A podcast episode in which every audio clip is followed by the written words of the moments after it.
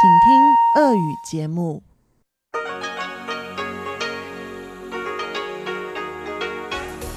В эфире Международное радио Тайваня. Здравствуйте, дорогие друзья! В эфире Международное радио Тайваня и вас из тайбэйской студии приветствует ведущая Анна Бабкова.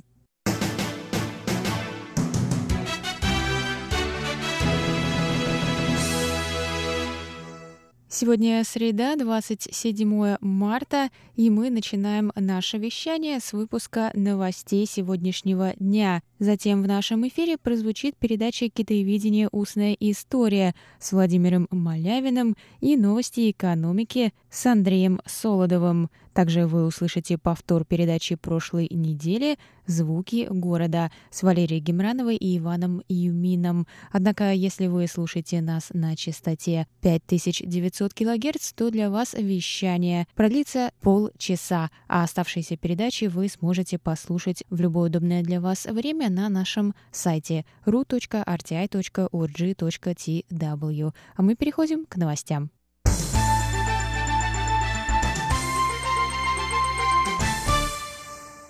Тайваньская тяжелоатлетка Сюй Шудзин попала в черновик списка спортсменов, которых отстранят от соревнований за допинг. Список подготовлен Тайваньским олимпийским комитетом в соответствии с правилами Всемирного антидопингового агентства, сокращенно называемым ВАДА. Он будет опубликован онлайн до 5 апреля. Си получила первое золото на Олимпийских играх в 2012 году в Лондоне. Изначально она получила серебряную медаль, но обошедшая ее спортсменка была увлечена в использовании допинга.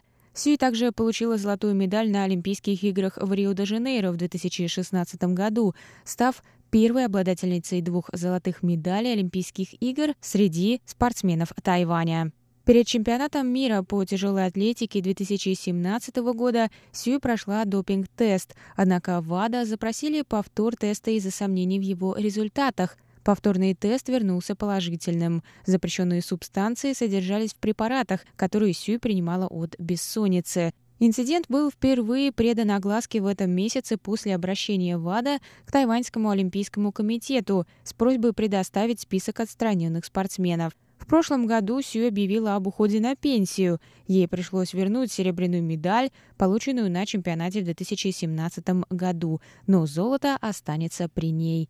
Даже если этот инцидент не окажет большого влияния на Сюй, он может стать значимым для других тайваньских тяжелоатлетов – за последние четыре года это второй случай употребления допинга среди тайваньских тяжелоатлетов. Согласно правилам ВАДА, Тайвань не будет допущен до соревнований по тяжелой атлетике на Олимпийских играх 2020 года, если будет увлечен еще один спортсмен.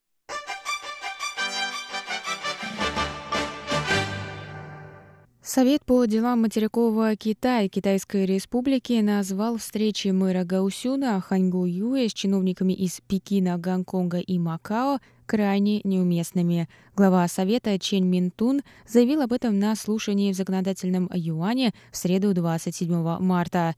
В понедельник новоиспеченный мэр также встретился с главой китайского ведомства по делам Тайваня – это очень деликатная тема. Такой шаг политика вызвал много споров.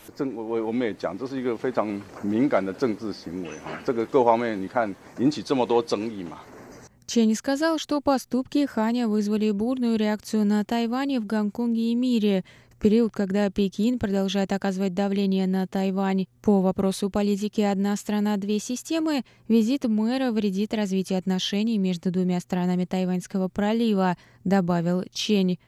В заключение Чень предложил внести поправки в положение о визитах тайваньских политиков в Макао и Гонконг.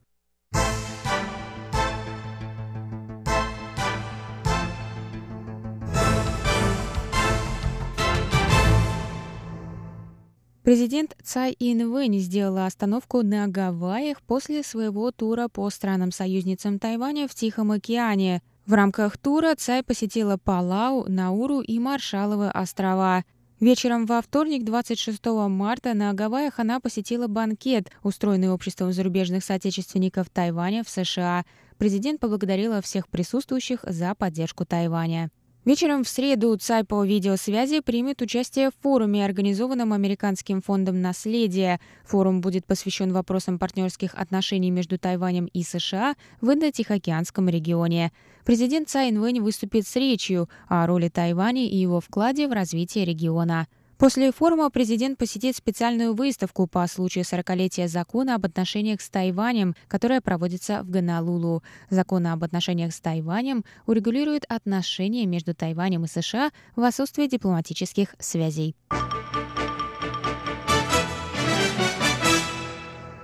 Законодательный юань принял 26 марта поправки к закону об управлении дорожным движением. Законодатели подняли штрафы за вождение в нетрезвом виде. Водители скутеров и мотоциклов будут оштрафованы на сумму от 495 до 2920 долларов США за первое нарушение и на 2920 долларов США за второе.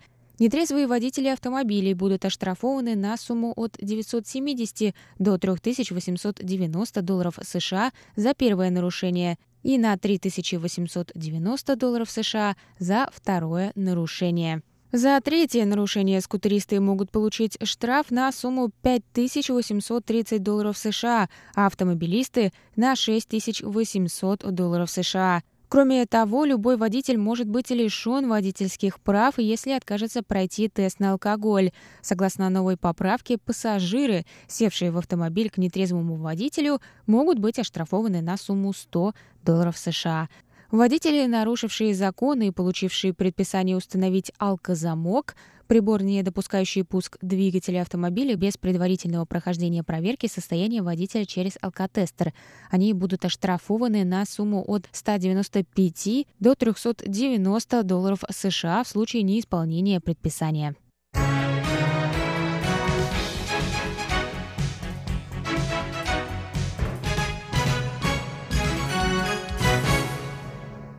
Вы слушаете Международное радио Тайваня. Это был выпуск новостей за среду 27 марта. Для вас его провела и подготовила ведущая русской службы Анна Бабкова. На этом я с вами прощаюсь, дорогие друзья, но оставайтесь на наших волнах. Далее в эфире тематические передачи «Среды».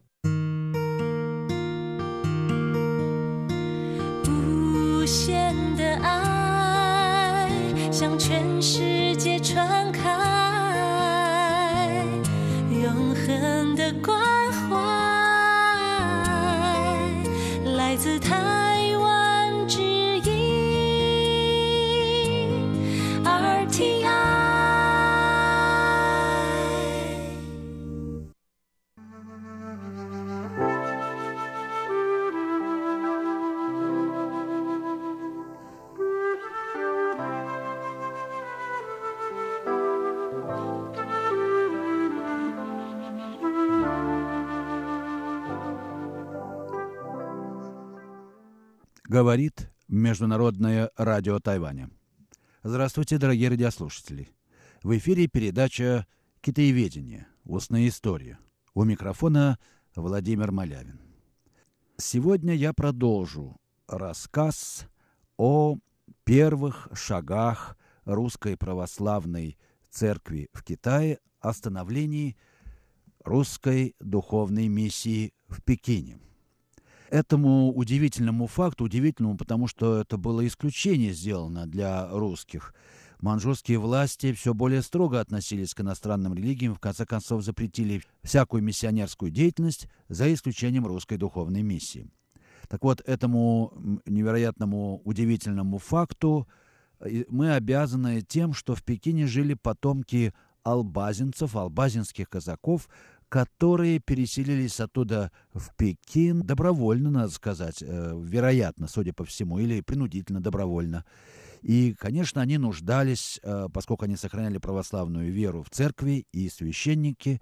И э, китайский император Канси в духе, в общем-то, китайских традиций, веротерпимых, была, был и такой момент э, в китайской культуре, разрешил иметь им и то, и другое – потому что без этого они не могли э, жить, рождаться, умирать, жениться и так далее. Это китайский двор понимал и согласился на это. Ну, а теперь продолжим рассказ об истории российской духовной миссии в XVIII веке при Петре I, когда туда был послан впервые священник и монахи для э, окормления живущих там православных людей. Это были не только албазинцы, которые служили в маньчжурских войсках и жили, конечно, там постоянно, но и проезжие русские купцы, которые тоже находились временно в Пекине. Надо сказать, что первый священник русских православных в Пекине, русской православной общины, Максим Леонтьев, продолжал свое пасторское служение до самой кончины, последовавшей в 1711 или 1712 годах. Император Канси разрешил направление в Пекин российской духовной миссии, причем просил, чтобы с ней был направлен в Китай и врач. По благословению митрополита Тобольского и всея Сибири Иоанна Максимовича который прославлен был в лике святых в 1916 году, в конце 1712 года или, по другим данным, чуть позже, в начале 1713 года, была сформирована духовная миссия в составе уроженца Чернигова и выпускника Киевской духовной академии архимандрита Илариона, иеромонаха Лаврентия, иеродиакона Филиппа, и семи причетников. Миссия прибыла в Пекин 30 апреля 1715 года и была принята с особым почетом. Членам миссии отвели квартиры возле Софийской церкви. Так называлась церковь, освященная священником Максимом Леонтьевым во славу во имя Софии Премудрости Божией в Пекине. Подобно албазинцам, членов миссии зачислили в Китае на императорскую службу, высшее сословие, с выплатой казенного жалования. Архимандрит был пожалован рангом чиновника пятой степени. Это весьма высокий ранг, надо сказать. Священник и диакон стали чиновниками седьмой степени. Ученики были отнесены к военному сословию. При назначении третьей миссии русское правительство добилось в 1737 году отмены зачисления ее членов на китайскую службу, но получение ими содержания от китайского правительства продолжалось до 1858 года.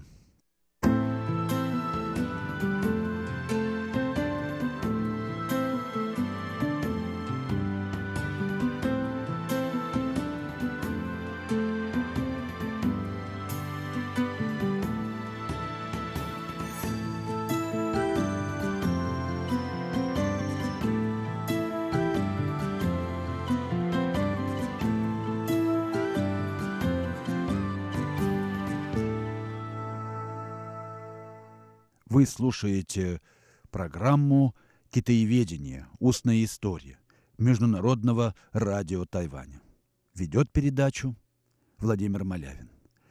И я продолжаю свой рассказ о начальном этапе истории российской духовной миссии в Пекине, удивительном явлении русско-китайских отношений, которому еще предстоит дать окончательную оценку – еще не все оценено в истории этой миссии и, главное, в ее вкладе в развитие русско-китайских отношений и развитие нашего отечественного китаеведения.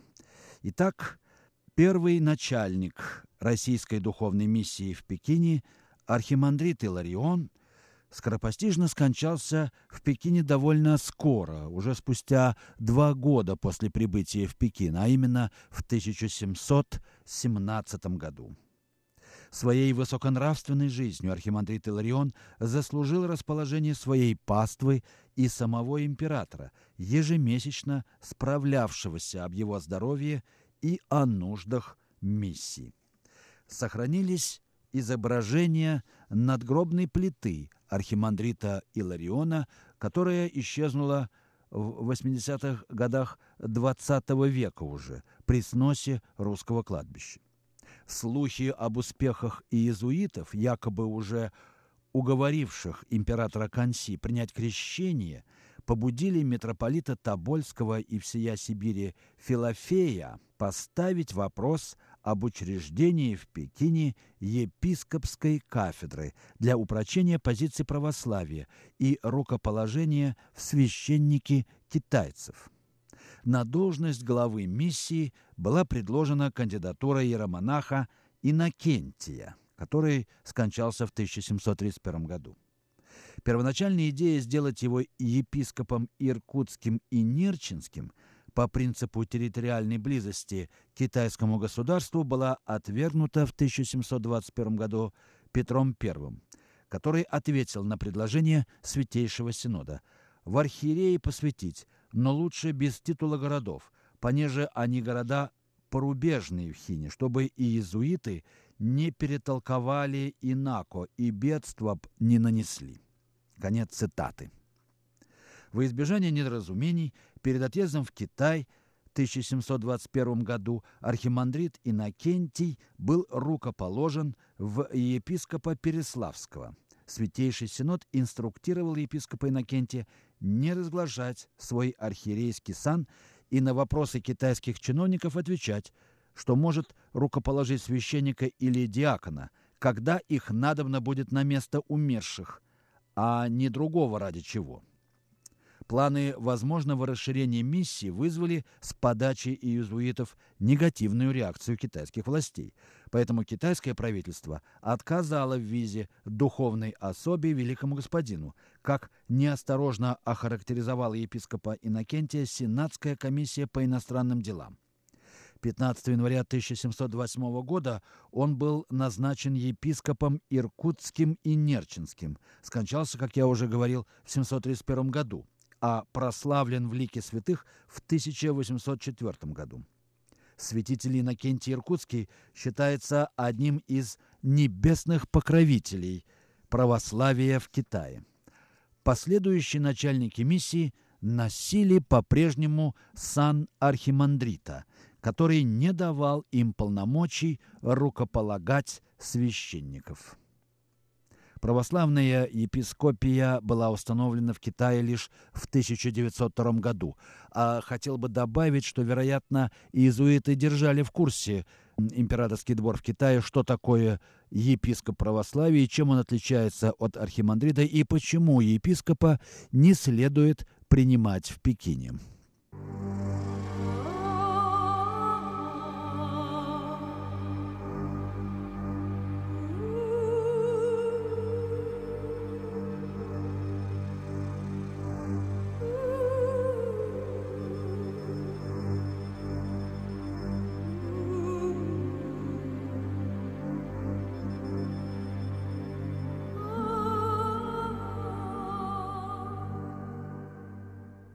Вы слушаете передачу «Китаеведение. Устная история» Международного радио Тайваня. Ведет передачу Владимир Малявин. Я продолжаю свой рассказ о начальной истории российской духовной миссии в Пекине.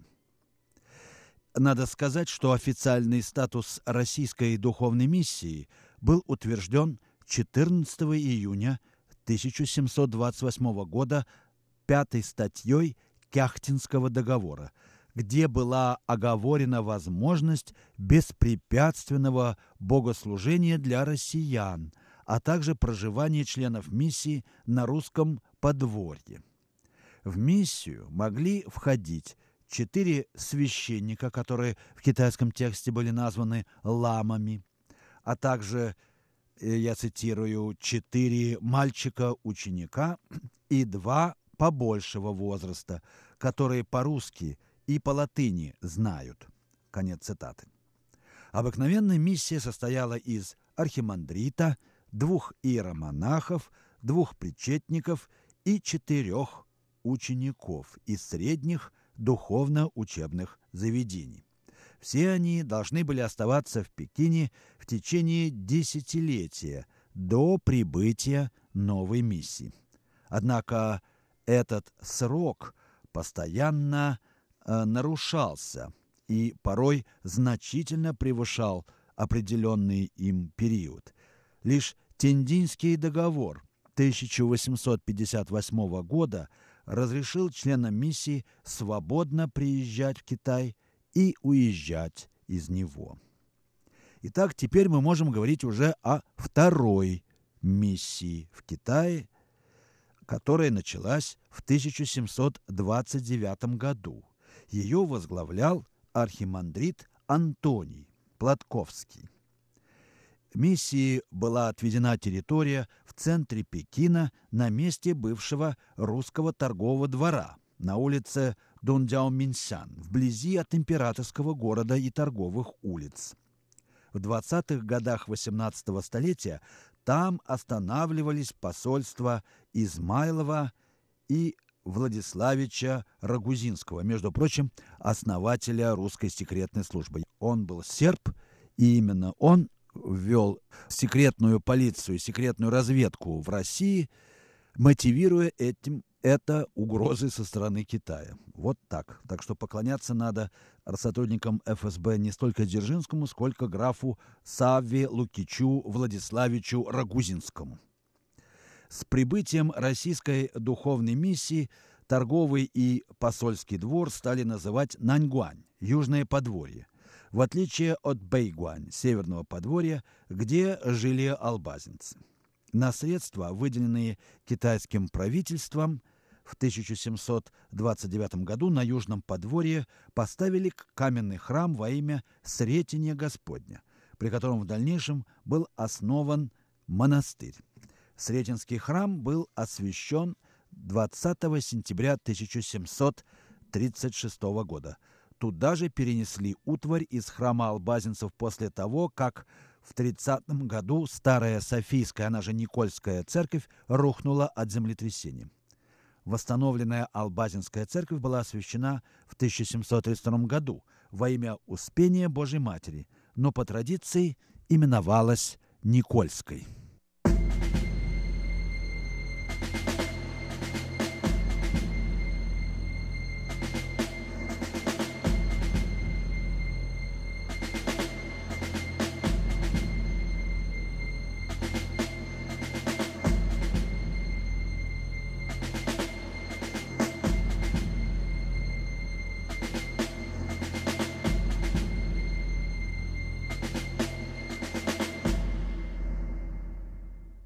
Итак, я, Владимир Малявин, продолжаю свой рассказ о начальном этапе истории российской духовной миссии в Пекине, в Китае, в рамках передачи «Китаеведение. Устная история» Международного радио Тайваня.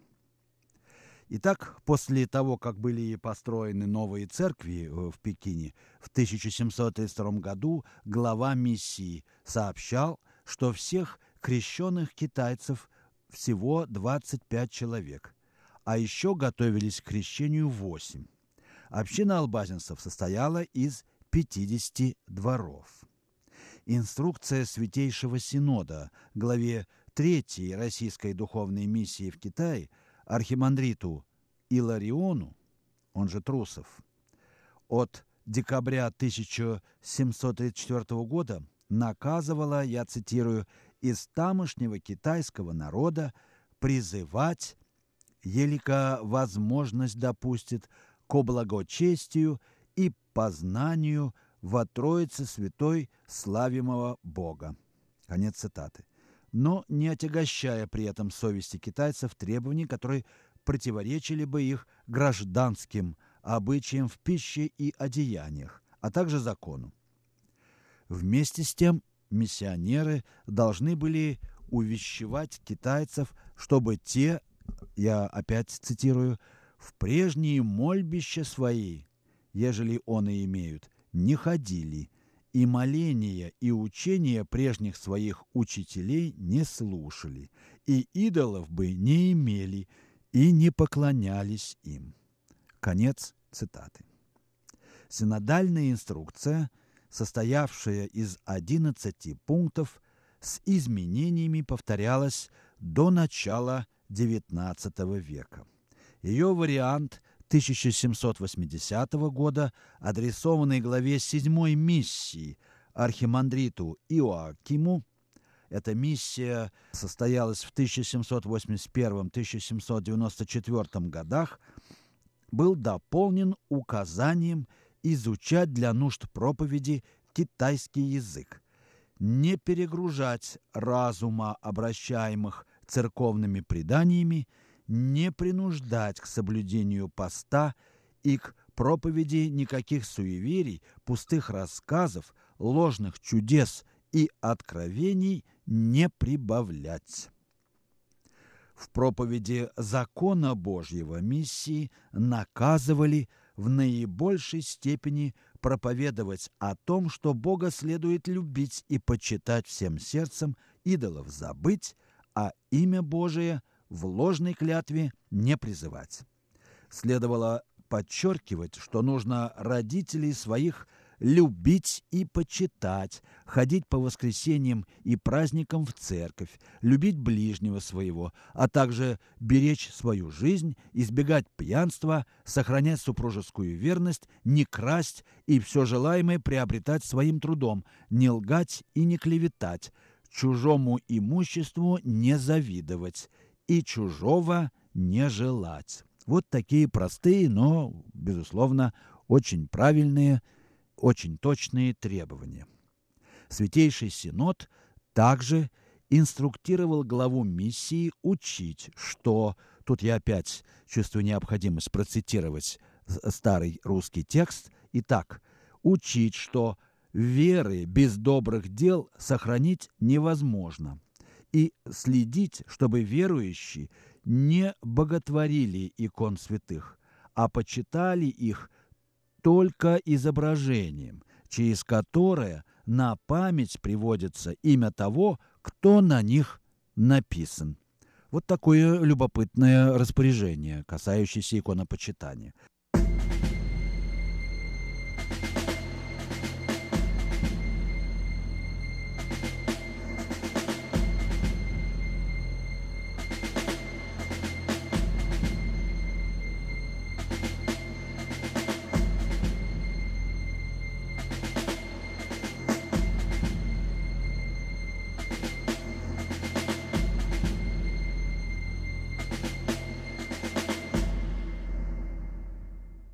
Ну что ж, на этом наша передача подошла к концу. Передачу подготовил Владимир Малявин. Всего вам доброго, дорогие друзья.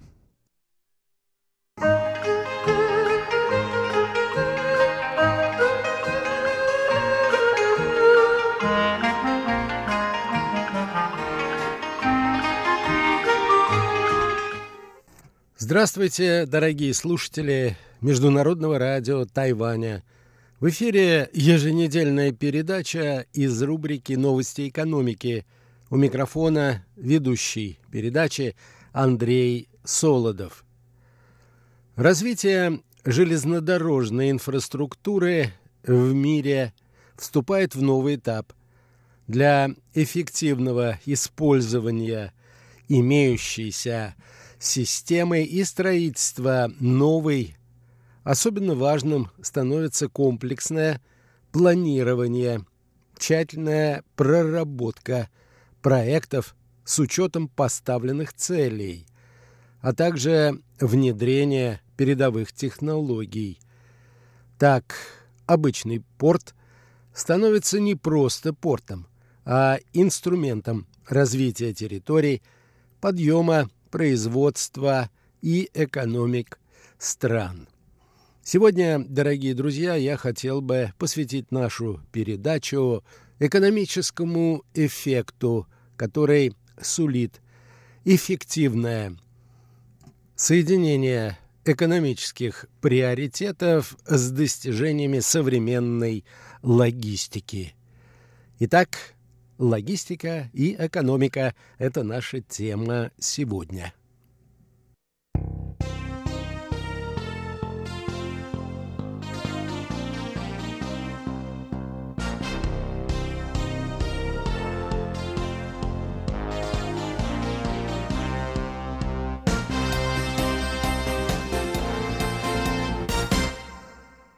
конце марта нынешнего года в Вене прошел Международный железнодорожный конгресс. Это крупнейшая деловая площадка для встреч руководителей железнодорожной индустрии, а также поставщиков и клиентов, заинтересованных в развитии отрасли в целом. Участники Конгресса обсуждали вопросы развития новой инфраструктуры, стратегию цифровизации железнодорожных систем и перспективы строительства высокоскоростных магистралей. По мнению специалистов, одним из важнейших аспектов успешной работы минимизации издержек и повышения эффективности использования инфраструктуры является тщательное планирование, проектирование и логистика.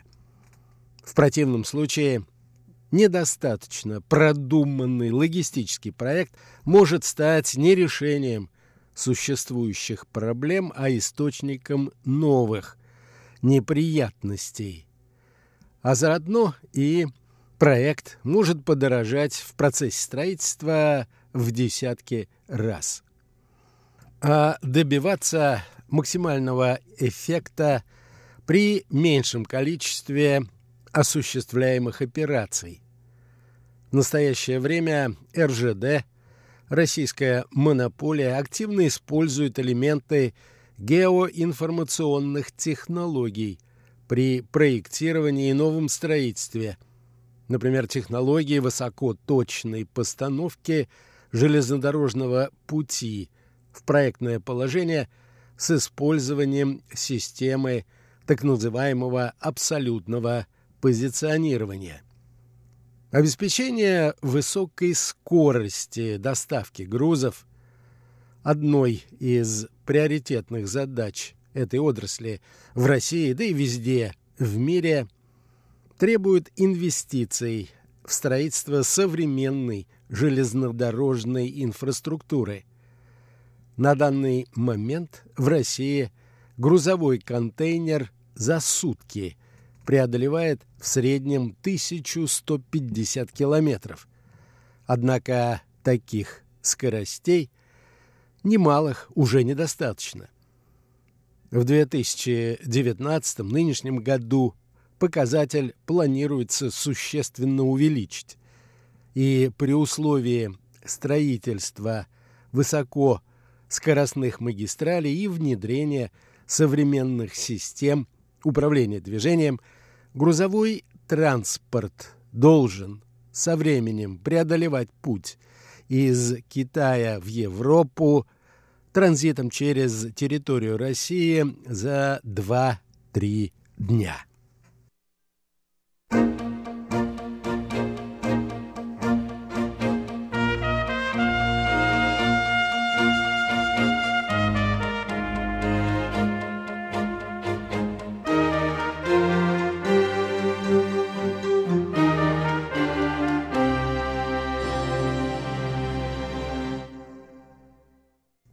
Во время Конгресса обсуждался следующий подход – увеличение пропускной и провозной способности современных железнодорожных структур.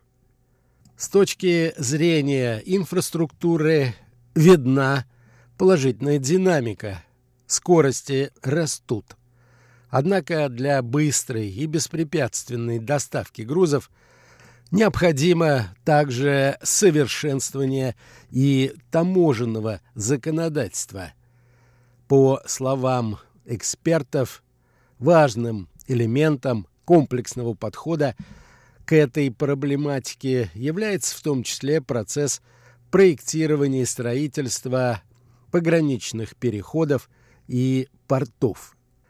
В непосредственной близости от границы на Дальнем Востоке России в непосредственной близости от границы решением этой задачи занимается компания «Даль Гипро Транс». Один из проектов, который предполагается осуществить третья очередь углепогрузочного комплекса в порту «Восточный», которая является продолжением существующего угольного производственного перегрузочного комплекса «Восточный порт».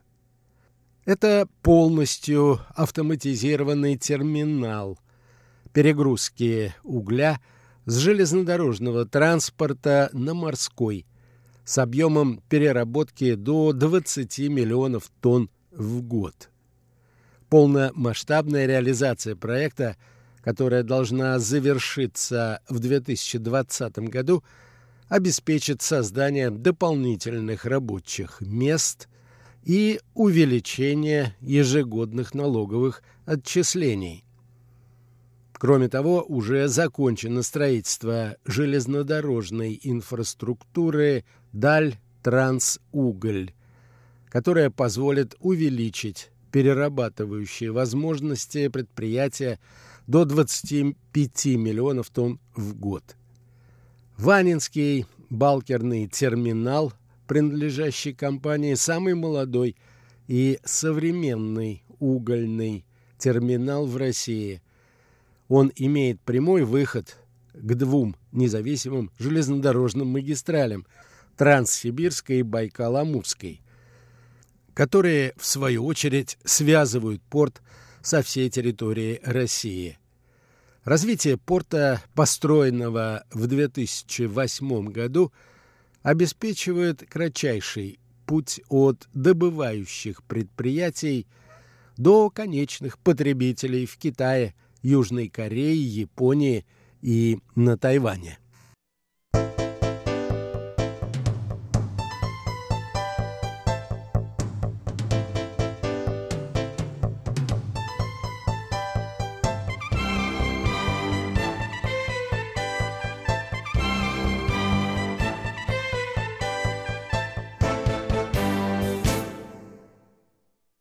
Еще один проект, необходимый для развития международного экономического сотрудничества России на Востоке, строительство железнодорожного моста через Амур на российско-китайской границе.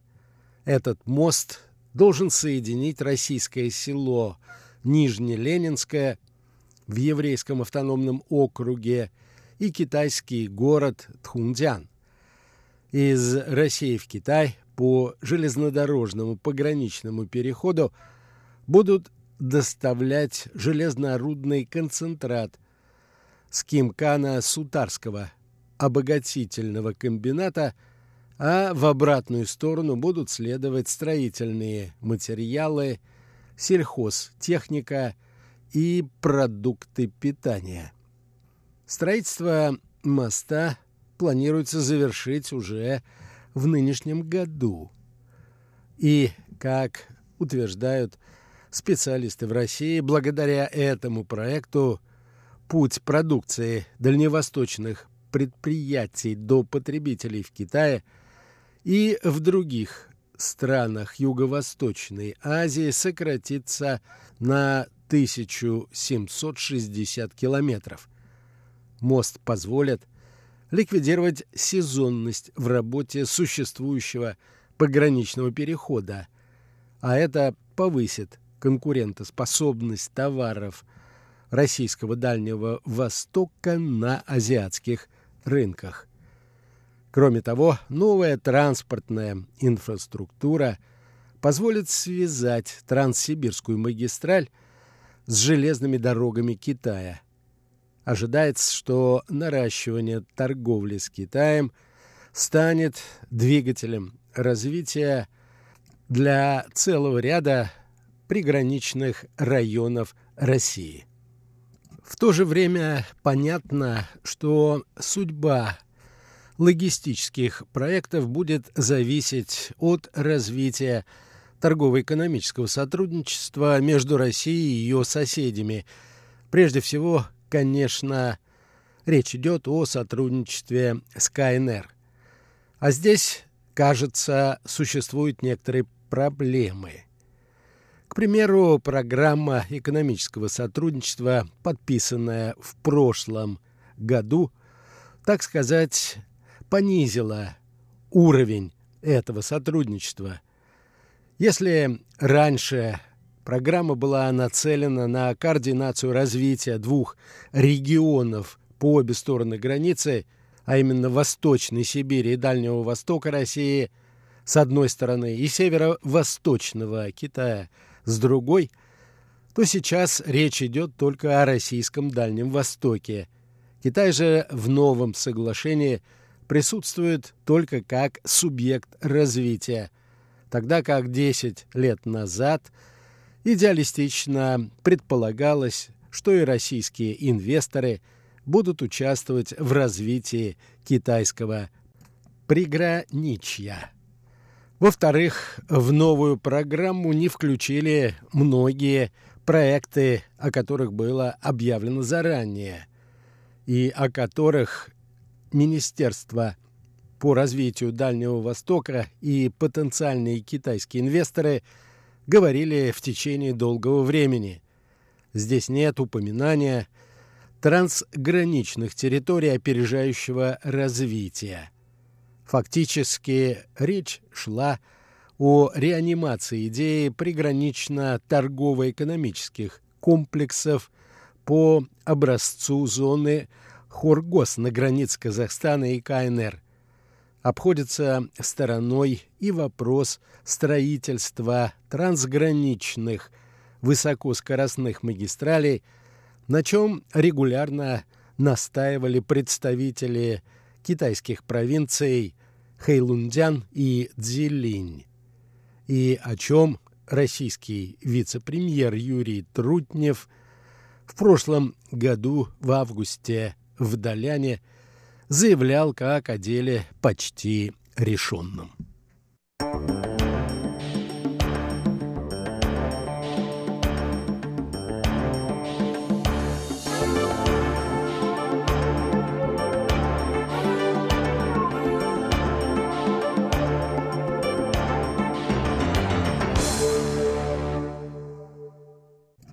На этом, дорогие друзья, позвольте мне завершить нашу сегодняшнюю передачу.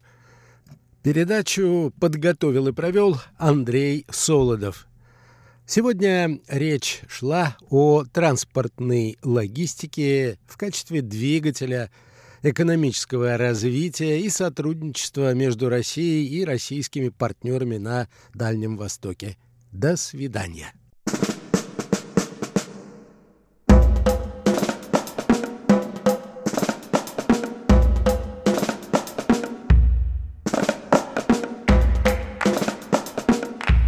Здравствуйте, дорогие друзья! Вы слушаете Международное радио Тайваня. Сегодня четверг, а это значит, что настало время для нашей и вашей самой любимой передачи «Звуки города». У микрофона вас приветствует Валерия Гемранова и...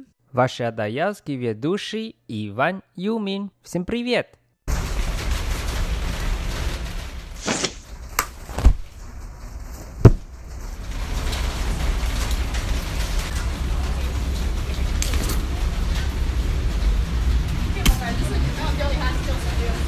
Ванюш, привет! Я тебя чуть не заметила. Как у тебя дела? Привет, Лера. У меня потихоньку жив, но не очень здоров.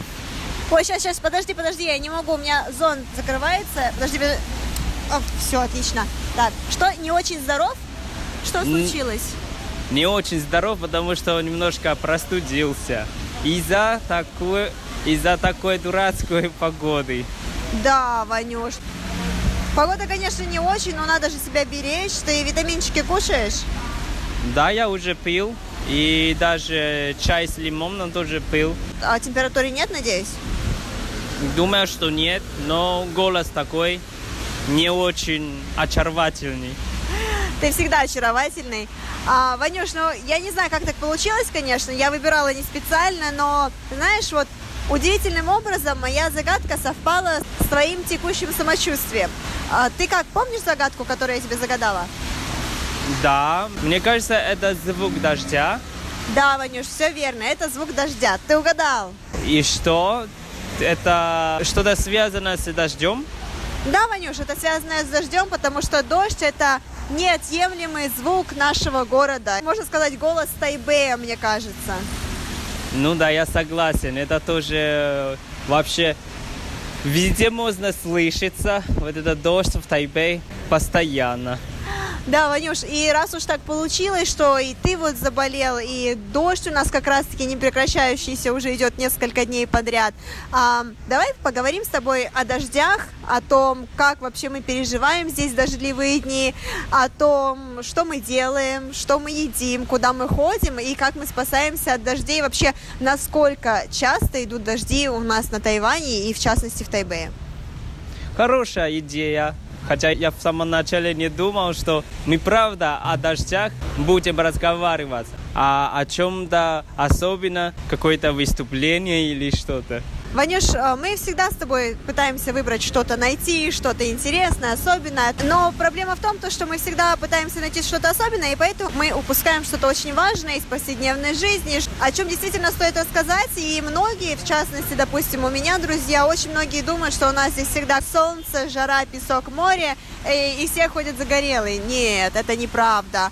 А, мне кажется, в Тайбэе намного больше дождливых дней, чем солнечных. И об этом мы как раз-таки расскажем сегодня. Ну как, как ты думаешь? Это правда хорошая идея. Мне нравится. Так что начнем.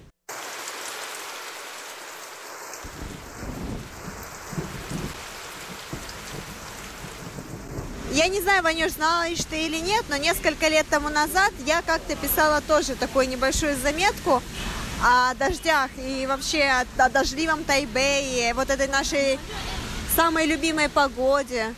А, и как раз-таки до тот момент, тогда тоже дожди зарядили месяца на 3-4, если я не ошибаюсь. Они шли каждый день. Ты засыпал под звуки дождя, ты просыпался под звуки дождя дождь шел просто не переставая. И в тот момент, когда он переставал, и вдруг на секунду выглядывало солнце, все начинали радоваться, выходить на улицу. Но дождь же он хитрый, как бы он останавливается на минутку, на полдня может остановиться, а потом начинал идти заново, и, в общем, все люди были пойманы на улице, все были промокшие, в общем, это наша реальность. Да, действительно, вот это настоящая жизнь в Тайване, то есть в Тайпее.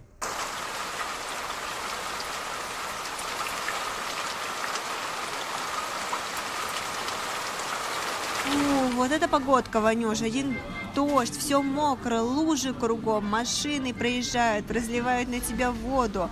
Вот еще холодно к тому же. Кстати, вот что очень интересно, март месяц, а на улице холодно, как будто это зима. Но мы с тобой укрылись в уютном месте и уже будем отсюда, глядя на людей, идущих зонтами, э, разговаривать и знакомить наших слушателей с погодными условиями в Тайбэе. Да, ты правда меня спасла, потому что у меня уже все мокрые. У меня мокрые ботинки, мокрые брюки. И, конечно, не говори, что у меня зонт совсем промок. Даже уже не защищает. Да, кстати, зонт, качественный зонт в наших условиях – это очень важная вещь. Поэтому кто сюда собирается приехать, кто здесь живет недавно, кто еще не знаком с нашими погодными условиями, то я всем настоятельно рекомендую приобрести очень качественный зонт. Не жалейте деньги, потому что, да, вы отдадите больше, но зато прослужит он вам дольше, и у вас точно не будет таких неприятных моментов, как у меня когда-то был, когда у меня просто пропускал зонт воду, и весь этот дождь который лил, он просто капал на меня с зонта, но никак, как бы он меня не защищал абсолютно. А, вот, поэтому да. А плюс ко всему у нас, когда бывает ветер и приходят тайфуны, допустим, обязательно нужно покупать хороший зонт с противоветренной системой. В общем, а, тот зонт, который не поломается, если подует очень сильный ветер. То есть он по специальной системе создан, значит, там выгибаются спицы, но они не ломаются. Да, и чем больше зонт, тем лучше. Но, опять-таки, минус в том, что его нужно всегда с собой носить. Да, ты права. Именно в этом городе Тайпей, столица Тайваня, без зонта жить вообще невозможно, потому что ты не знаешь, когда идет дождь. Хотя по телевизору или по радио уже заранее сообщили, что будет дождь, но это не обязательно. Даже я так лично считаю, что они часто ошибаются. Да, согласна. Особенно в Тайбэе, мне кажется, это настолько непредсказуемо. Особенно где-то в горных частях Тайбэя, допустим, в районе Джанджи University, да, в районе политического университета Джанджи, а там просто постоянно идут дожди, постоянно идут дожди, несмотря на то, как я люблю очень сильно этот район, но дожди чаще, чем даже в центре Тайбэя, хотя по сути это один и тот же город. Вот. Поэтому одна из тех вещей, которую каждый живущий в Тайбэе должен приобрести, обязательно это зонт. А, и я, когда только приехала, я удивлялась очень сильно, почему все, буквально все мои одноклассники, они как бы приходят на пары с рюкзаками, как бы они приходят без зонта. И тут начинает идти дождь, они открывают свой рюкзачок, и такой, оба, магический зонтик появляется оттуда, как волшебная палочка. Тайваньцы народ уже обученный, наученный, и поэтому везде, куда бы они ни пошли, у них всегда рюкзак. В рюкзаке с одной стороны у них бутылочка с водой, с другой стороны у них зонтик. Поэтому я думаю, что нужно все-таки с них брать примеры и делать точно так же. Да, даже наши русские преподаватели, они, когда они только приехали в Тайвань, дождь пошел, и они считали, что ну нормально, это не так э, серьезно. Потом они узнали, что нет, вообще работать в районе мужа без зонта это правда беда. Они, наверное, раньше не привыкли, что с собой зонт, даже в России, когда пошел дождь, ну, быстро пройдет, а в Тайване то есть в Тайбэе вот такой дождь очень мелкий-мелкий и очень долго. И плохо, что обычно это бывает именно зимой, холодно, а у нас вообще в Тайване нет отопления, подкрывателей. Теперь надо специально сам покупать. Зим, зимой с дождями это просто это просто беда настоящая, да. Да, но у нас также есть а, другой вариант защиты нас, да, это просто купить дождевик. Как ты, Ванюш, относишься к дождевикам? Мне кажется, это не так удобно, но для тех, кто катается на велосипеде или на мобеде, на, су на скутере, это необходимо. Потому что когда катаешься, и ветер, и дождь, это как маленькая война с погодой. Да, согласна. Должна признать, что на Тайване очень большой выбор как раз-таки дождевиков и зонтов то есть разной формы, какой тебе не захочется, а, разного размера, разных, с разными рисунками, разного цвета, на разную сумму, кстати. Самые дешевые, конечно, это, наверное, сам доступный чаще всего ближе всего во всех 7-Eleven, которые есть в Family Mart, а, в High Life, то есть это такие маленькие супермаркеты, о которых мы тоже как-то делали передачу уже. И такие дождевики стоят очень дешево. Сколько они стоят? 50-70 юаней, Вань? Не, самый легкий, самый простой, я думаю, но стоит только 39. Но это такой тонкий-тонкий, даже не чувствуешь. Да, но зато он тебя защитит на какое-то время от дождя, когда тебе действительно экстренно нужно спасение. Вот. А есть также, конечно, подороже, чуть ли не профессиональные дождевики, как раз-таки созданные для тех, кто ездит на скутерах и на велосипедах. Они такие плотные, даже с пуговицами до самых пяток. Вот. Это очень необходимая вещь, я бы сказала. Также существуют дождевики для собак есть обувь для собак специальная для, для того, чтобы их водить гулять во время дождя и грязи. Вот, поэтому, значит, тут на любой вкус и цвет и на любой кошелек. И, соответственно, зонтов тоже очень много, есть разные абсолютно, есть большие, есть маленькие, есть автоматические, есть ручные, а, есть складные, есть трости и, в общем, есть с невероятной системой защиты от ветра, а есть, в общем, самые обычные. Даже, кстати, в 7-Eleven продавали как-то зонты, которые созданы из recycled material, из материала, который был когда-то в использовании. И вот из него изготовили зонты, чтобы не вредить этими зонтами природе. Понятно, везде бизнес.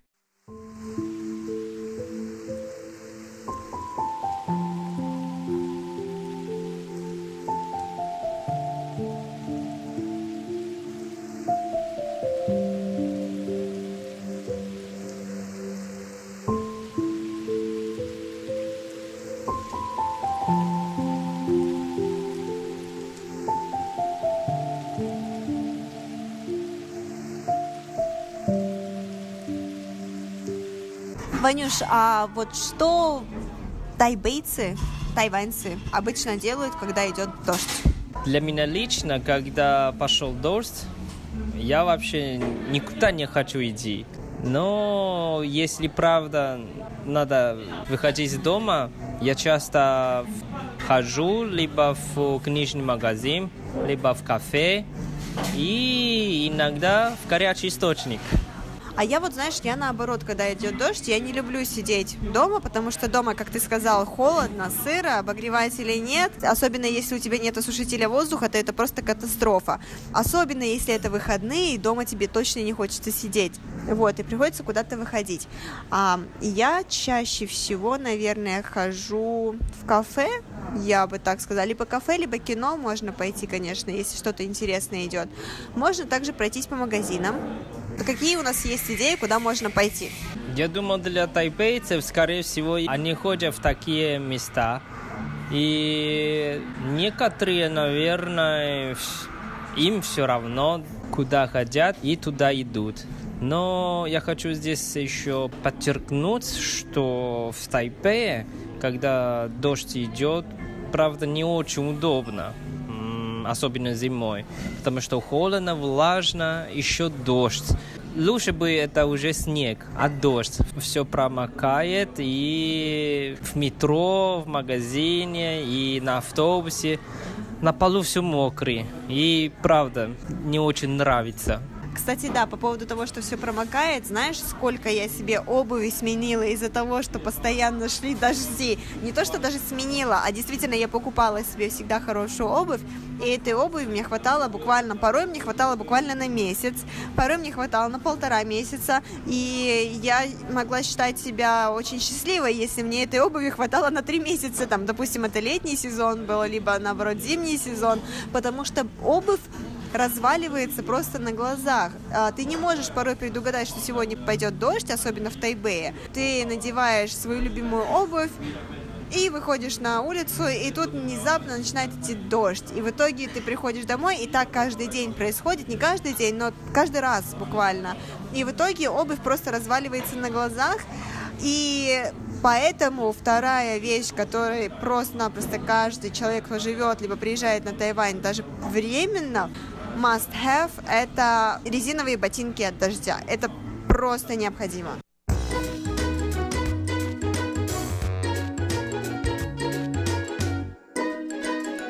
Дорогие друзья, на этом наш выпуск подошел к концу. Сегодня мы прощаемся. С вами были Иван Юмин и Валерия Гимранова. До новых встреч! thank you